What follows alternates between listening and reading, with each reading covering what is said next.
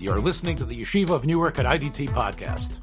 I'm your host and curator, Rabbi Abram Kibalevich, and I hope you enjoy this episode. Clear the aisles, the projectionist asked Micha. Uh, hi, I'm here with Yitzhak Kolakowski. Yitzhak, of course, is getting ready for a monster bash out of this year, Canton, Ohio, not just the site of Pro Football Hall of Fame, but the monsters are coming out uh, this weekend. Yitzhak's going to talk a little bit about a film that he wants to see, a film that he's hoping to see again that he's seen many times. And he's going to be talking about that film coming up soon, uh, a classic if there ever was one, I guess.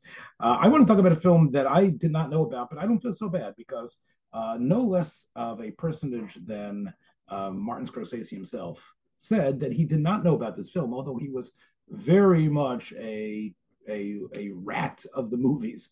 He would go and spend Saturday afternoons in the movies and spend many of his uh, summer evenings, you know, filling up on films.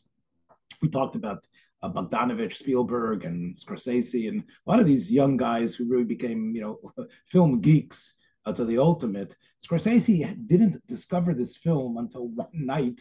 It was showing on some late show, um, and he never he didn't even know about it, uh, which is which is quite strange because it's 1945's film that is probably one of the most unique films of any era. Uh, it's called Leave Her to Heaven. Uh, it was directed by John M. Stahl, who was Yankiv Moshe Strelinsky, um, who was the director of the original um, Imitation of Life and Magnificent Obsession, uh, later remade in the 50s uh, as soaps by Douglas Sirk. Uh, Strelinsky, this was probably Strelinsky's greatest film, and it has uh, stars really a star turn, uh, a Oscar-nominated performance by Gene Tierney, who we've talked about before. Uh, it's one of the one of these films gets up that that most people have a hard time deciding what is it. Uh, and when Scorsese saw it, he was also like mesmerized by it. He, he says in a YouTube uh, clip that you can see uh, that every time he sees it, it's a different movie. And uh, he, of course, put his shoulders behind the restoration of this film. And restoration was was was important because this film was shot in Technicolor and it was shot in beautiful location shots uh, throughout California, New Mexico, Arizona, um, and it, it's it's it's it's it's one of the the most beautiful looking films uh, that you could probably hope to see. Uh, and it, is, and its subject matter is so difficult to swallow and accept. Uh, as I said, Gene Tierney is the star, and she plays a woman who loves so much that she will do anything to keep her love. She loves in such an obsessive way that she is a monster in her love. Um, the that is the Gene Tierney role. She plays Ellen.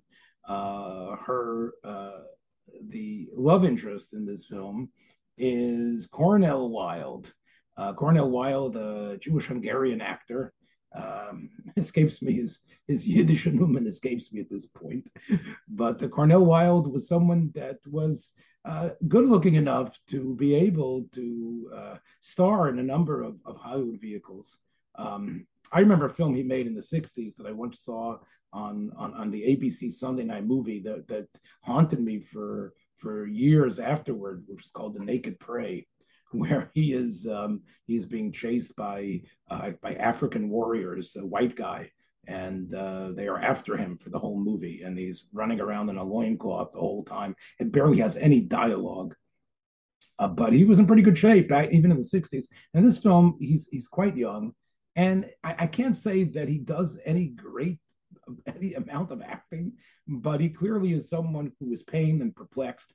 And uh, initially, uh, he is uh, seduced totally and completely by this woman that he meets on the train.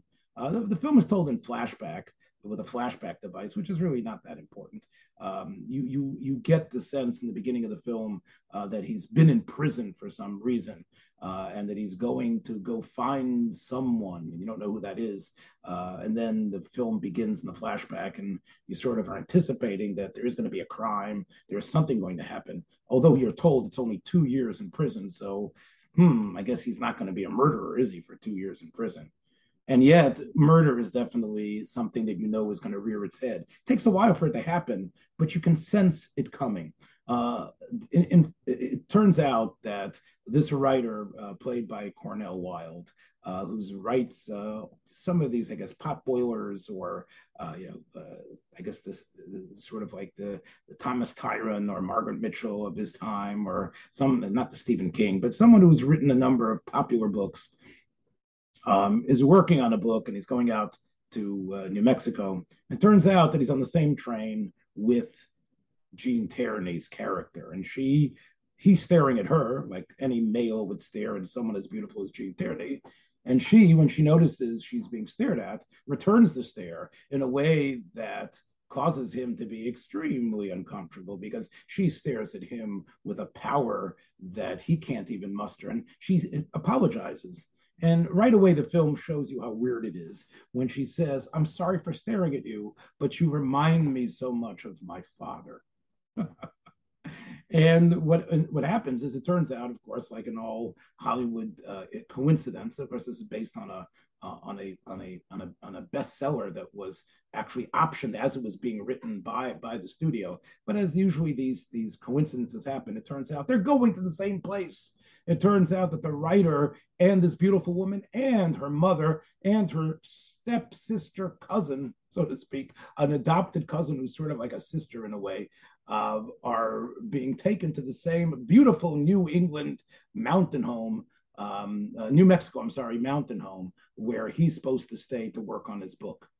But working on his book is the farthest thing from his mind when he realizes this woman uh, is there and she's there with the ashes of her dead father.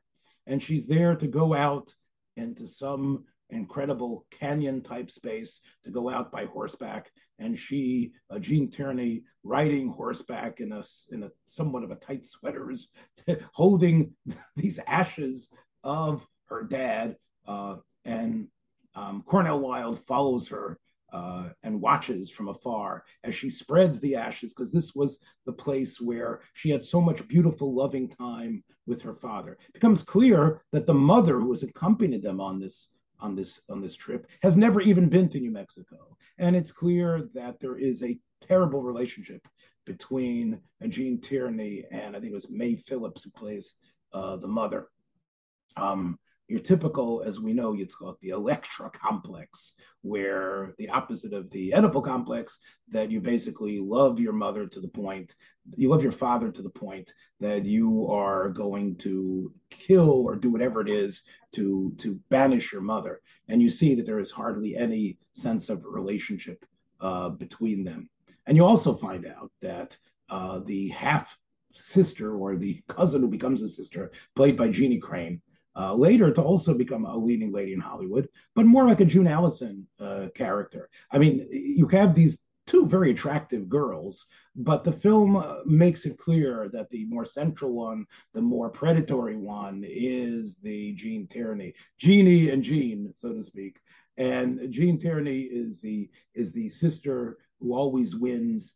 Um, one of the themes in this film is that not only is there Electra, but also she's almost like these uh, these these siren mermaids. Uh, she's an expert swimmer, uh, and you know she you see her swimming in the uh, in a two piece actually, and shows you a little bit where Holly was going risque a little bit over here in a two piece where uh, she is um, uh, swimming in this beautiful sort of pool that uh, this fellow has in New Mexico, and the fellow has some children. And you would think if you're swimming, you know, you're just going to enjoy the swim. No, no. Ellen always wins. Ellen Brent always wins. She's not just a swimmer. She needs to win in everything. And and this is what uh, Cornel Wilde hears that this is a woman that always wins, um, that she gets what she wants no matter what. Uh, he also hears that uh, the adoption that occurs by Jeannie Crain was not by the father, but by the mother adopted her because there was this weird relationship. Um, uh, and again, the film really pushes the Hays Code here about the relationship that she had with her father um, to the point that the Jeannie Crain character, the character called Ruth, you can't get more of a pure character than Ruth uh, with a name like Ruth. Ruth becomes the um, the daughter that she wants to have. She's not really a daughter, but she's the daughter that gets the love from this mother, who the mother can't obviously give it to um, the to the to Gene Tierney's character because of the of, of the hatred that exists between them. Why Cornel Wilde doesn't run like hell from this like clearly dysfunctional family again is one of the things that um, you know again uh, it wouldn't be a Hollywood melodrama if he would do the normal thing. But instead, uh, she pursues him, obviously out of this obsession that in some strange way he reminds her of her father. Uh, and although she's engaged, she actually is wearing an engagement ring. And who is she engaged to? She's engaged to someone that's, that, that haunts some of your favorite films, although I know you told me you don't really appreciate him much of as an actor. She's engaged to the very young Vincent Price, 1945 was still considered somewhat of a dashing, not a leading man, but definitely handsome enough uh, to be a Lotharius villain sometimes. In this case, he is a up and coming fellow who's running for office, and uh, when he discovers uh, from a letter that she writes to him that she's no longer engaged to him, that she's throwing off her engagement ring, and she's going and she announces to a surprise to everyone that she's actually engaged to uh, Cornel Wilde, uh, the writer Richard Harland, um, and Richard, he takes her, uh, Cornel takes her into a room and says, Oh, this is what you want, right? You go, of course, don't you know? This is the way it always works. In most cases, she tells him that that women ask the, the men to marry them. They just think that they're asking them. In other words, she's the ultimate plotter, and this is, and she's saying this is what all women do. And uh, before he knows it, they are married in some sort of quick ceremony. But there's a catch and the catch is that besides being a successful writer, and everybody seems to be gushed up with guilt over here. I mean, Hollywood loves, you know, that there's this beautiful house in New Mexico, and of course the Brents have some beautiful seaside home uh, somewhere near Cape Cod, and Harland has, as I'm going to tell you in a minute, he has not only a house somewhere, but he also has a cottage on a beautiful back area in Maine. Well, here's the rub that Harland comes with some baggage too. He has a brother who suffers from polio, who is being hospitalized or being uh, cared for in Hollywood's favorite spot, Roosevelt's own Warm Springs, uh, Georgia, which was where Roosevelt felt those springs could somehow help his polio. And of course, the March of Dimes was very much connected to Warm Springs. They would bring many polio victims there to to uh, to recuperate there with the hope that somehow the effect of the power of that water would somehow help them. So he has a little brother. The little brother Richard, the little brother Richard's little brother is played by again, like one of your favorite actors' brothers. Uh, we talked about Dwayne Hickman. Dwayne Hickman's older brother Darryl plays Danny Harland. Of course, uh, uh, Darryl Hickman had been in a number of films uh, as a child actor. Um, and again, he's, he's no Freddie Bartholomew based on last week, but he was he has quite a resume, quite a, a, a filmography. Um, and in this film, I guess he plays about 13 or 14 years old, um, approximately. And in the beginning, of course, um, you know, they they actually move and they buy a cottage near his hospital. But then, when the doctor in the hospital suggests that now that you live so close by, that instead of him staying in the hospital, he should live with the Harlands. So she, you can tell she doesn't want that to happen. Ellen does not want anything intruding on the love life that she has with with her with her husband. But of course, immediately when uh, the husband shows up, uh, she lies in front of the doctor and says, "Oh, the doctor told us the most wonderful news." Um, she and then you already know something is going to happen. Uh, Yitzchak whenever you uh, introduce a crippled character, there's a reason. Uh, this was not the time of intersectionality. This wasn't the time of Hollywood like today, where we just want to have um, representation. Hollywood at that time, if there was a character who was black, a character who was a Jew, a character who has polio, somehow that's going to weigh in in some important way in the story. You already know that. That's sort of like Chekhov said if you're going to have a gun in the first act, it better go off in the third act. And of course, it does. because it turns out that although it would seem they are living some sort of bliss as they move back to the backwaters of Maine uh, in that wonderful uh, back place where uh, Cornel Wilde and, and Hickman, these two brothers, have been living, along with the guy who takes care of the place, the Im, imitable Chill Wills. You, you know, it's like I, I, you know, you have here the uh, you have the triumvirate of the these Hollywood saw. Right? I think it's Andy Devine, um, Slim Pickens, and Chill Wills. Right? You know, I think you have you know these three are sort of these three uh, you know, interchangeable Southern guys. They were in a lot of Western films um, and, and and other films as well. Uh, we talked, of course, about about uh, Slim Pickens and and uh, Doctor Strangelove and uh, Andy Devine, of course, in the Man Who Shot Liberty Valance. Uh, Chill Wills, uh, I don't know if he paid, I don't know if he had as illustrious as a career, but somehow Chill Wills is in this film and he's actually strumming a banjo as well. Like, and he, he definitely does not sound like your typical Maine uh. Don't even try to give him like one of these New England accents. But Chill Wills is there as well to be the good, stolid, honest, decent human being in the film.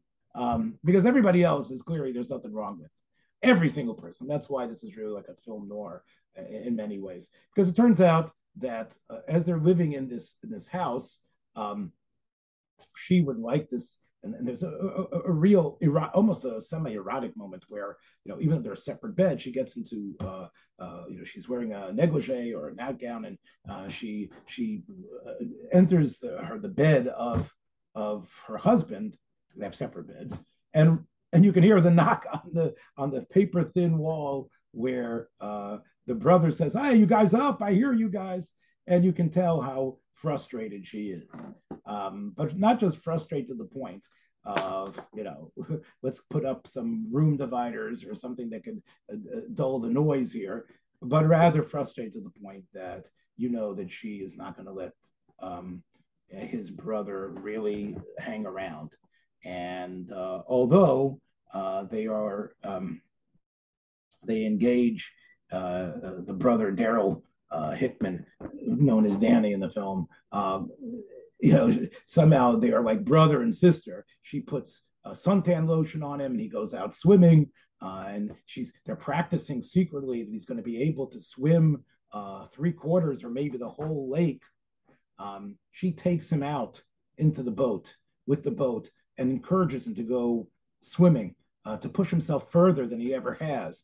And she is like, like in, a sense, talking to him, uh, trying to give him one last chance when she says to him, You know, my parents will take you um, to Boston and you're going to be able to uh, hang out and, and, and, go to school and you can live with my mother and my stepsister and you can live in Boston or, or on Cape Cod. You're going to like it there. No, no, he says, I want to live with you guys. I want to be with you. So then she says, okay, I guess the only thing I can do is basically kill this guy. But she doesn't really kill him actually. Uh, but as she's sitting there in beautiful Technicolor lake, wearing this incredibly virginal white bathrobe and dark glasses covering the, these intense eyes that Gene Tierney has, um, you can see uh, Hickman get into the into the water, and she, of course, is pushing it even further and further away from the shore uh, with encouragement. And there's no music at all. And this again is a wonderful, masterful uh, decision by Strelinsky to stop any sort of music. And you can just see yourself out on this boat, and you can hear um, Hickman's uh, cries when he gets a cramp and he's gone out too far, and his appeal to Ellen to save him. And she, of course, is the most expert of swimmers. And she just sits in the boat and lets him drown. I would say, Yitzchak, I, I, that this is probably one of the most gruesome and and and really uh, uh, deaths of of 40s Hollywood. I, I want to rank it together with Kiss of Death's Tommy Udo's Richard Widmark uh, taking the grandmother or the great aunt, whoever it was, uh, Victor Mature, and you know taking the telephone cord and wrapping it around her and pushing her down a flight of stairs, which it was terrible to see. But there was something even more ugly because you expect Richard Widmark to be this ugly psycho. that was his whole persona. Here you have uh, beauty personified. You have this Aphrodite. You have this incredible mermaid-like person. This, and she is bad, very, very evil indeed, and evil because, but not like a Republic uh, serial villain who's just saying, oh, I'm just evil, I'm Cruella, I'm just no, no. like she, she, she feels that she is un- misunderstood.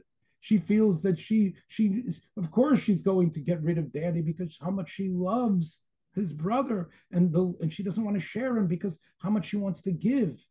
Um, and uh, it, it's clearly that at that point uh, Cornel Wilde, uh, as as Richard Harland realizes that something's amiss. Uh, they move out of Maine, they go to Boston, and it's clear some uh, some sort of friendship or more is happening between him and the younger sister because he suspects that something's going on. He knows his wife was an expert swimmer. Doesn't ring true that somehow she that he went out so far that she wasn't able to jump in the water early enough to save him. If something sounds wrong, fishy, so to speak. But uh, they grow distant, and Jeannie Crain gives, in, in, a very poignant moment, she gives her sister uh, an idea that if you want him to love you again, why don't you give him something to love? Why don't you have a child? And here again, the film against Strelinsky and his writers push this into an area that's so unusual for 1940s films. What happens is, is that yes, she's going to get pregnant. They're going to have a baby, but she's going to hate herself for her pregnancy. She's going to hate how being pregnant misshapes her body, how, and how ugly she looks. That she's no longer this incredibly beautiful woman who uh, you know, can, can look so wonderful because of, of this devil that's growing inside of her, she says. And then when the doctor, played by Gene Lockhart, who's always great whenever he comes in, I mentioned him playing a Dr. Yitzchak, of course, in The Sea Wolf, uh, where he played uh, the doctor who kills him, who does some suicide. Once again, I guess Gene Lockhart probably played a doctor in a lot of films. I don't know how many, but Gene Lockhart comes in playing the doctor and telling her, of course, that she needs to rest. Obviously, uh, she's bleeding or something, and you know that in order in order to save this child, uh, she needs to stay in bed. Which means that her husband is going out shopping and, and enjoying himself with the stepsister or the sister, the Jeannie Crain. Um, and it's there she conceives of her next murder. And again, in, in today's society of Roe v. Wade being overturned, here you have what's her option here, what she's going to do because she doesn't want to be sidelined. Uh, she dresses herself up in uh, her most beautiful gown and and and and, and you know, prep preps herself it's so it's so it's such a, a, a incredibly evil act. She's going to abort her child, but she gets herself as beautiful as possible in order to ready herself to to fling herself down the stairs in order to do that. Um, with sort of the idea that perhaps she slipped. Um, and uh, so this is murder number two, so to speak. Um, and why does she do this? You know, why is it that she is? Uh, uh, why has she killed this child? Uh, and they discover, of course, that it would have been a boy, uh, and it could have been in a way the you know using the metaphor from the Torah of Yibum. This could have been perhaps the re the, the, the child dead, you know, his brother coming back, so to speak. This could have given him some sort of what she needed was psychiatric help. She needed help um, and, and, and, and, but because of her beauty and because of her intelligence, uh, that she never was a Nebuch. Instead, she was this preening victor that everybody just sort of hated and and and and, and felt um, uncomfortable with. Um, so even though Jeannie Crain says, "I've tried to make you love me, but but I can't. You can't love anything. You can only love yourself and love what you want." Um, and, and she turns to her in uh, Jean, Jean Crain. Uh, I'm sorry, Gene Tierney, and she turns to her and says, "You know, look, you know, you know, I, I'm I'm hoping that you could do something for me." And of course, at that point, she realizes that she has nothing. Um, she knows, and it's there. She uh, Tyrone Power overhears uh, the conversation and confirms to him his suspicions about what's happening and what's going on. Um, and he tells her that he's going to leave her. Uh, there's no way they could they could live together anymore. And now that he knows, she admits that she basically let his brother die. And it's that point that the film takes the murdering aspect up even a greater notch. Uh, and this allows Vincent Price uh, to finally have uh, his hammy role in the third act of the film. Uh, what she conceives of is that, well, if she can't have him, she's not going to let Ruth have him. Um, and Ruth actually just wants to go away and just leave this family completely. But in in in, in uh, Ellen's mind, in, in Gene Tierney's mind, what she's going to do is is fashion her revenge. And what she's going to have is revenge from the grave. She's actually going to let herself be killed. She's actually going to plant arsenic in uh, in, in, in, a, in, a, in a salts bottle that she knows is going to be used at a picnic that's coming up. And she's going to let herself be poisoned uh, and plant clues to indicate that she has been poisoned and killed.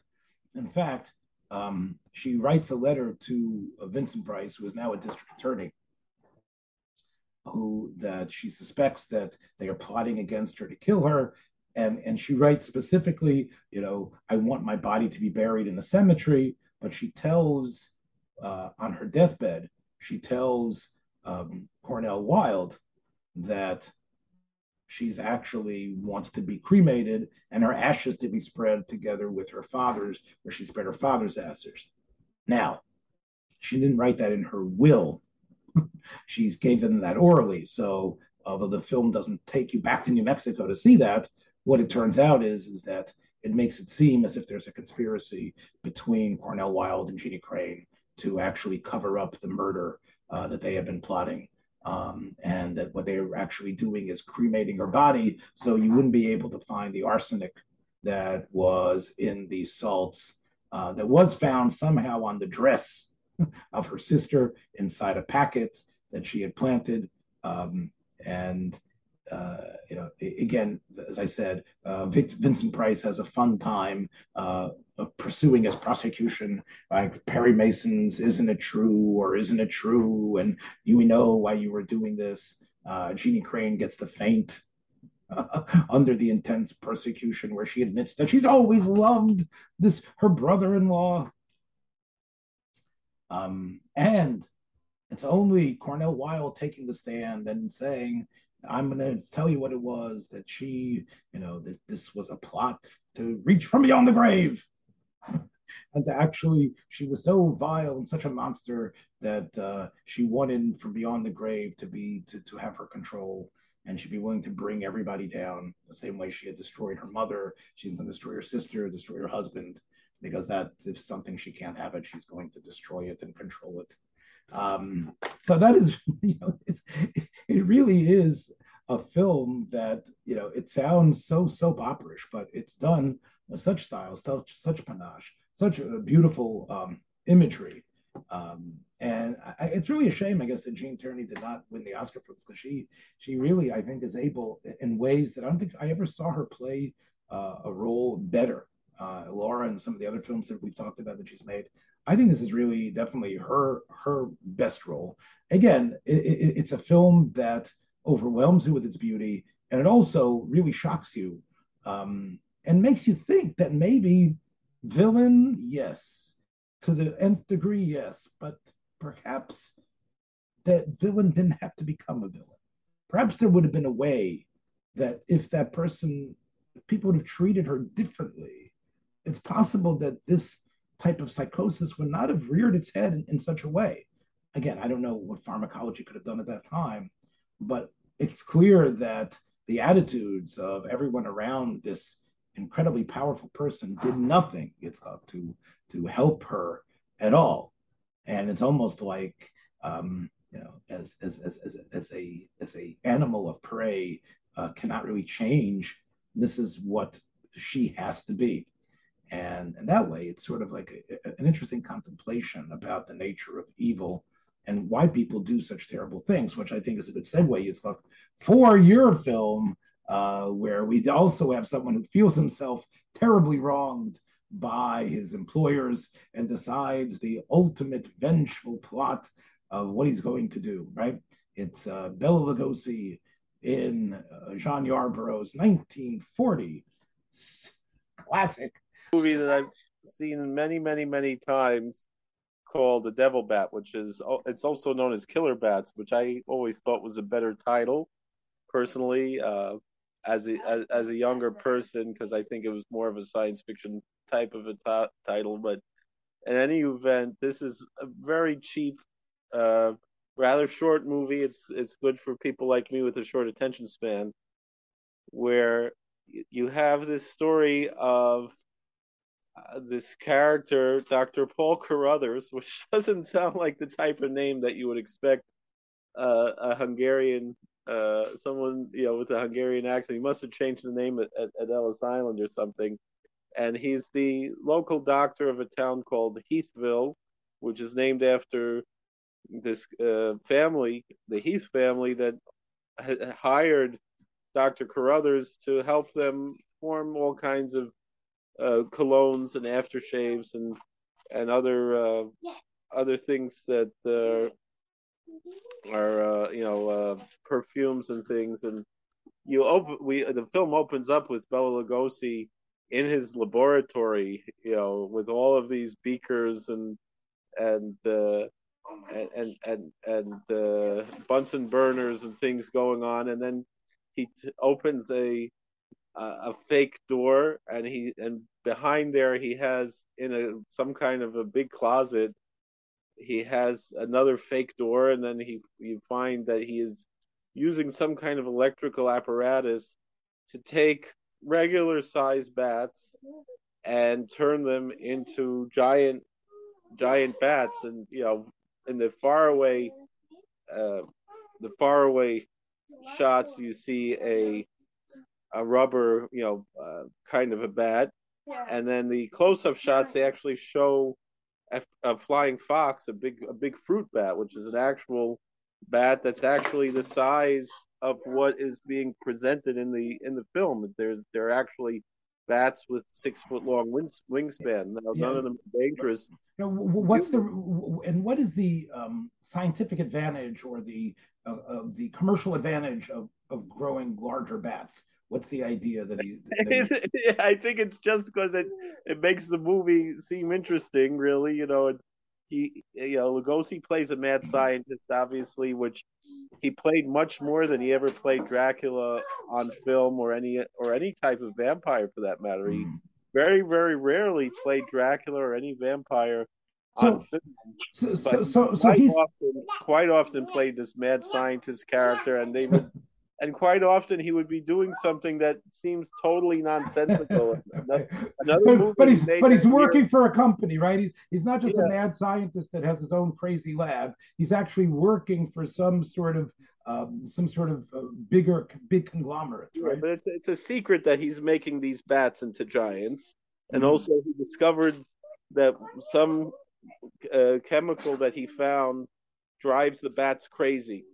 Mm-hmm and uh, it's just I always enjoyed this scene, you know, where he's he has these goggles on and he's looking through the window and, and with this like evil smile, watching the bats being made into giants, you know, with this apparatus. And, uh, but there is it's a secret. There is no there is no uh, pharmaceutical or, or commercial benefit in making giant bats, but rather um, it's it's uh, he's out to to take revenge on those that he feels that have wronged him. Right. And, and, and, and how did they wrong him? How was he wrong? Tell me, tell me what again. I, I I gave you the motivation of my villain. Tell me again. This is a villain show. Why is in the plot does he feel he needs to take revenge? What is? You know, why does he feel he was wrong? Things that I see you know, working at, in the prison where so many bad you know criminals see themselves as the victims. And here he, here's a man who is being supported by the Heath family uh, to to do their bit, you know, to to work for them, and and they they pay his bills, they they support him, they keep him in this humongous laboratory that they're all paying for, and they give him this check to to show their appreciation for all the help that he's done and he feels that all of that is his money. It's it's almost like a communist type of ideology that he feels, you know, him as the worker, as opposed to the the investor who's taking the risk. okay. So so the Heath Company, what he what what he has developed for them is an aftershave lotion, right? That's what he, he he's developed all kinds of colognes and perfumes over the years, and that's how they became very very wealthy. Mm-hmm. And but in order to take his revenge, he tries to have each of them put on this aftershave lotion. And when he lets the bats loose, they're attracted to it and they attack whoever is wearing this cologne, this aftershave. Mm-hmm. And, uh, and the, and the aftershave is very, I guess, it's such a great smelling, feeling aftershave that everybody is wearing it, and anybody who's wearing it is going to be attacked somehow by these bats that he has created that have been. He gives it only to the people that he specifically wants to victimize. He hasn't mm. released it yet. He's, you know, he's saying that this is, you know, something that is being offered as a, you know, that that he's trying to work on, and he's trying to see how you know people enjoy it or not, and and if they like it. And so they're all trying it. All the members of the, of the Heath family are all trying it. Um, you know, but they're the Heath family call him. They invite him. They want to give him this check they want to show their appreciation and and he he's offended by you know how dare they uh you know give him this this pittance when when they made all this money off of his back and you know he's he's not uh you know that, that uh, you so we also have to of course mention that like any all of these films no matter what they are the devil bat it's not really a horror film unless uh, there's some woman who is under attack. And here we have uh, the Heath heiress, right? Played by that wonderful actress, Suzanne Kaaren. yeah. yeah, right. Um, I'm not sure exactly, um, you know, a Brooklynite. I'm not sure if she was Jewish or not, um, but uh, she was one of the original Rockettes. so I guess she looked good enough uh, to be able to, uh, uh right, to be able to um, uh, to be at least act that part. I'm sure she doesn't have to do much acting in this film, did she? No, not quite. No, but there is there's a character, Dave, uh, played by Dave O'Brien and Donald Kerr. They're they're kind of the good guys in the film, and they're the the protagonists, and they're they're kind of comic relief. They're trying to be somewhat of a poor man's Abbott and Costello, and the and the uh, director Jean Yarbrough directed Abbott and Costello on five direct, uh, occasions, and also directed Bowery Boys on five occasions. So there's a lot, a lot of uh, you know attempted comic relief. They're not particularly funny. It's the same type of thing that I, I mentioned that there was a movie, uh, The Ape Man, that does that makes even less sense than this movie. but it's uh, it's one of the strange movies that uh, that were made by this uh, one of these poverty row. Uh, all right, so so Yitzchok, if, we we know that uh, uh, as we said before in, in in our film, you know, the evil person never gets away with it. Um, we know that uh, that Carruthers will not get away with it, but he is gonna. There are going to be a couple people that are going to be killed by the bats uh, before it's discovered that he's the guy behind it, right? Exactly. Yeah, and then and then the so the the the, the newspaper reporter he throws some of the at the end of the movie. I mean, it's obvious that that's what's going to happen in the end. He throws some of this uh, this aftershave on Lugosi, and the bat kills him, and that's and that's the end of that. So it's interesting, you know, this movie, which you said is in the public domain, and everybody has it on some sort of cheapo DVD that they bought. You told me this before we started recording. Uh, I, I, noticed when I look on the did a little not much research here, but uh, five years later, there was the Devil Bat's daughter. I'm, I'm, not sure if uh, somehow they got a hold of of Lugos of, of Carruthers' original um, original way to create these Devil Bats, but it looks like looks like Hollywood felt, hey, let's let's you bring know, it back mean, again. He's not in that movie, and oh, he's dead. He has to, right? He has to. Yeah, so it, it's it's more of a psychological thriller, in it, but it kind of it, it kind of it upslugs the whole first movie. It really makes Carruthers into a good guy. Oh, the Devil Bat's daughter. Uh-huh. Yeah, yeah. I, I, think I've only watched it once. I know I have it on DVD, but it, mm-hmm. there's a hmm. similar film which George Zucco played the mad scientist called The Flying Serpent, which is a very similar type of a very similar type of a story. apparently in 2015 someone made an, an, an indie film called Revenge of the Devil. Yeah, actually, according to according to this 2020, actually 2020 they made Revenge of the Devil Bat, which is a sequel to yeah. So it, it sounds like this film has gotten more of a life than Leave It to Heaven. Um, you know, yeah, I, I I never heard of Leave It to Heaven, but I I, I, I grew up watching Devil Bat since since I'm a kid. I you know I see here on the Wikipedia page they mention one of our one of the main uh, stays at at Monster Bash is Tom Weaver, who uh, writes a lot of books and things, and he he says that in the book that he wrote called Poverty Row Horrors that he thinks this was really the best of Lugosi's Poverty Row films, which I think uh, Invisible Ghost, a lot of people think may have been somewhat better, but I think and, and I think Strelinsky, who we mentioned before, John Stahl, John M. Stahl was I think one of the main uh, producers and directors of the Poverty Row. So I, I'm sure Yarbrough and, and Stahl knew each other. Um, you know, they were sort of like again every everything in Hollywood is sort of like incestuous in this way. They all probably borrowed and took from each other. Um, and it, it, it's, strange again. I call Toli Mazel, right? I feel yeah. Somehow, somehow this film, like with its with its, as you said, you know, sort of like the rubber bats and um, you know, hokey type of uh, camera work, and and here, you know, the the the lavish, beautiful Technicolor stuff that's in Leave It to Heaven is somehow, you know, nobody even knows about it. Um, and yet the devil bat, you know, the devil bat is probably going to be seen by more people and applauded by more people than with what's, you know, I would say is, you know, a, a real psychological film noir masterpiece. Um, Leave it to he- Leave her to heaven.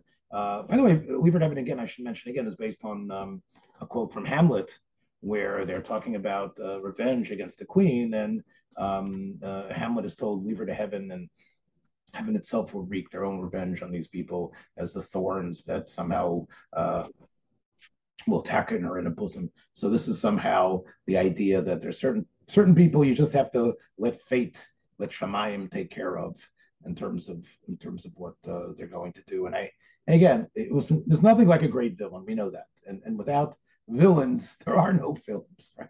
You know, films about good guys uh, just about you know generally. And again, this is part of the problem with the Batman franchise.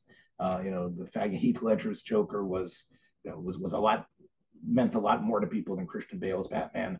Uh, Nicholson's Joker uh, was you know out outshined uh, Michael Keaton's Batman as well. Um, and, and this is really films really not have a dramatic power uh, and a moral type of uh, direction unless there is someone who we see going wrong that we can say, no, don't be like that. What is wrong with that? And and and even the gangster films of the 30s, these uh, incredible characters, whether they were played by George Raft or played by Paul Muni or Edward G. Robinson or Cagney, um, we are drawn to them by uh, what makes them so salacious, what makes them so mendacious, what makes them so plotting, and and we see elements of ourselves in them. I'm not sure, and like you say, there are in many ways the Heath Company uh, has been, uh, although they took care of him, perhaps they didn't give him enough uh, kavod, they didn't give him enough uh, uh, fame, and etc.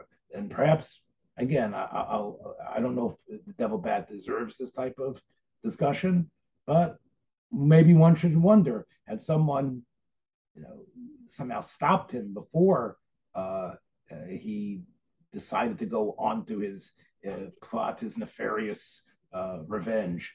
Maybe maybe this was someone whose whose wisdom and understanding, like all mad scientists, could somehow be used for something positive. You know.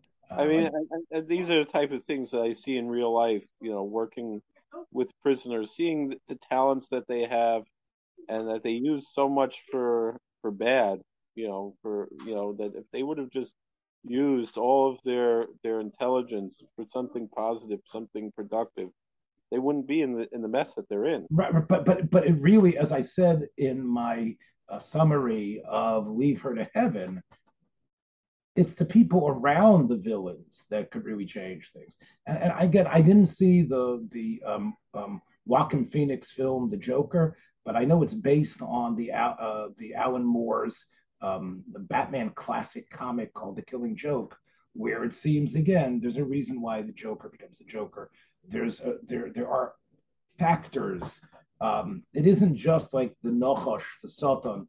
I, I think Hollywood really wants us to look in the mirror a little bit and own up to the devils that are around us.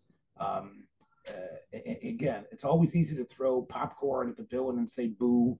And I think films that uh, expect more of us want us to to to contemplate why people become the way they are. And maybe in some ways we're responsible for not confronting them for not trying to stop them in their tracks for not trying to talk to them for not doing stuff for not bringing in people that could perhaps have changed things obviously it makes for great drama and for great cinematography and for great action scenes when they do get out of hand and we do have to chase them. And they are bringing us to, to court and they are plotting to in, in, with their schemes. That's what makes it the excitement.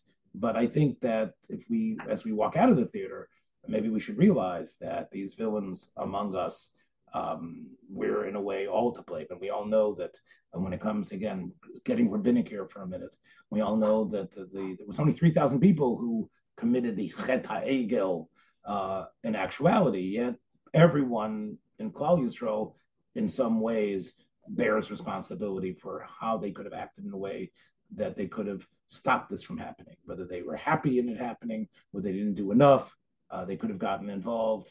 And I think we as rabbis and as Jews realize that, that type of community. Yeah, we can enjoy the film, uh, but we can also perhaps take it to heart to, to somehow get some uh, lessons of our responsibility to, to support people before they devolve uh, into these types. And um, look, you know, um, this is in that way, I guess that once again we could say, yeah, Watch your step, my friends, on the way out. We'll catch you next time. Take care, my friends. Be well. Thanks for joining us for another episode from the Yeshiva of Newark at IDT Podcast. Be sure to subscribe on your favorite podcast app so you don't miss a single episode.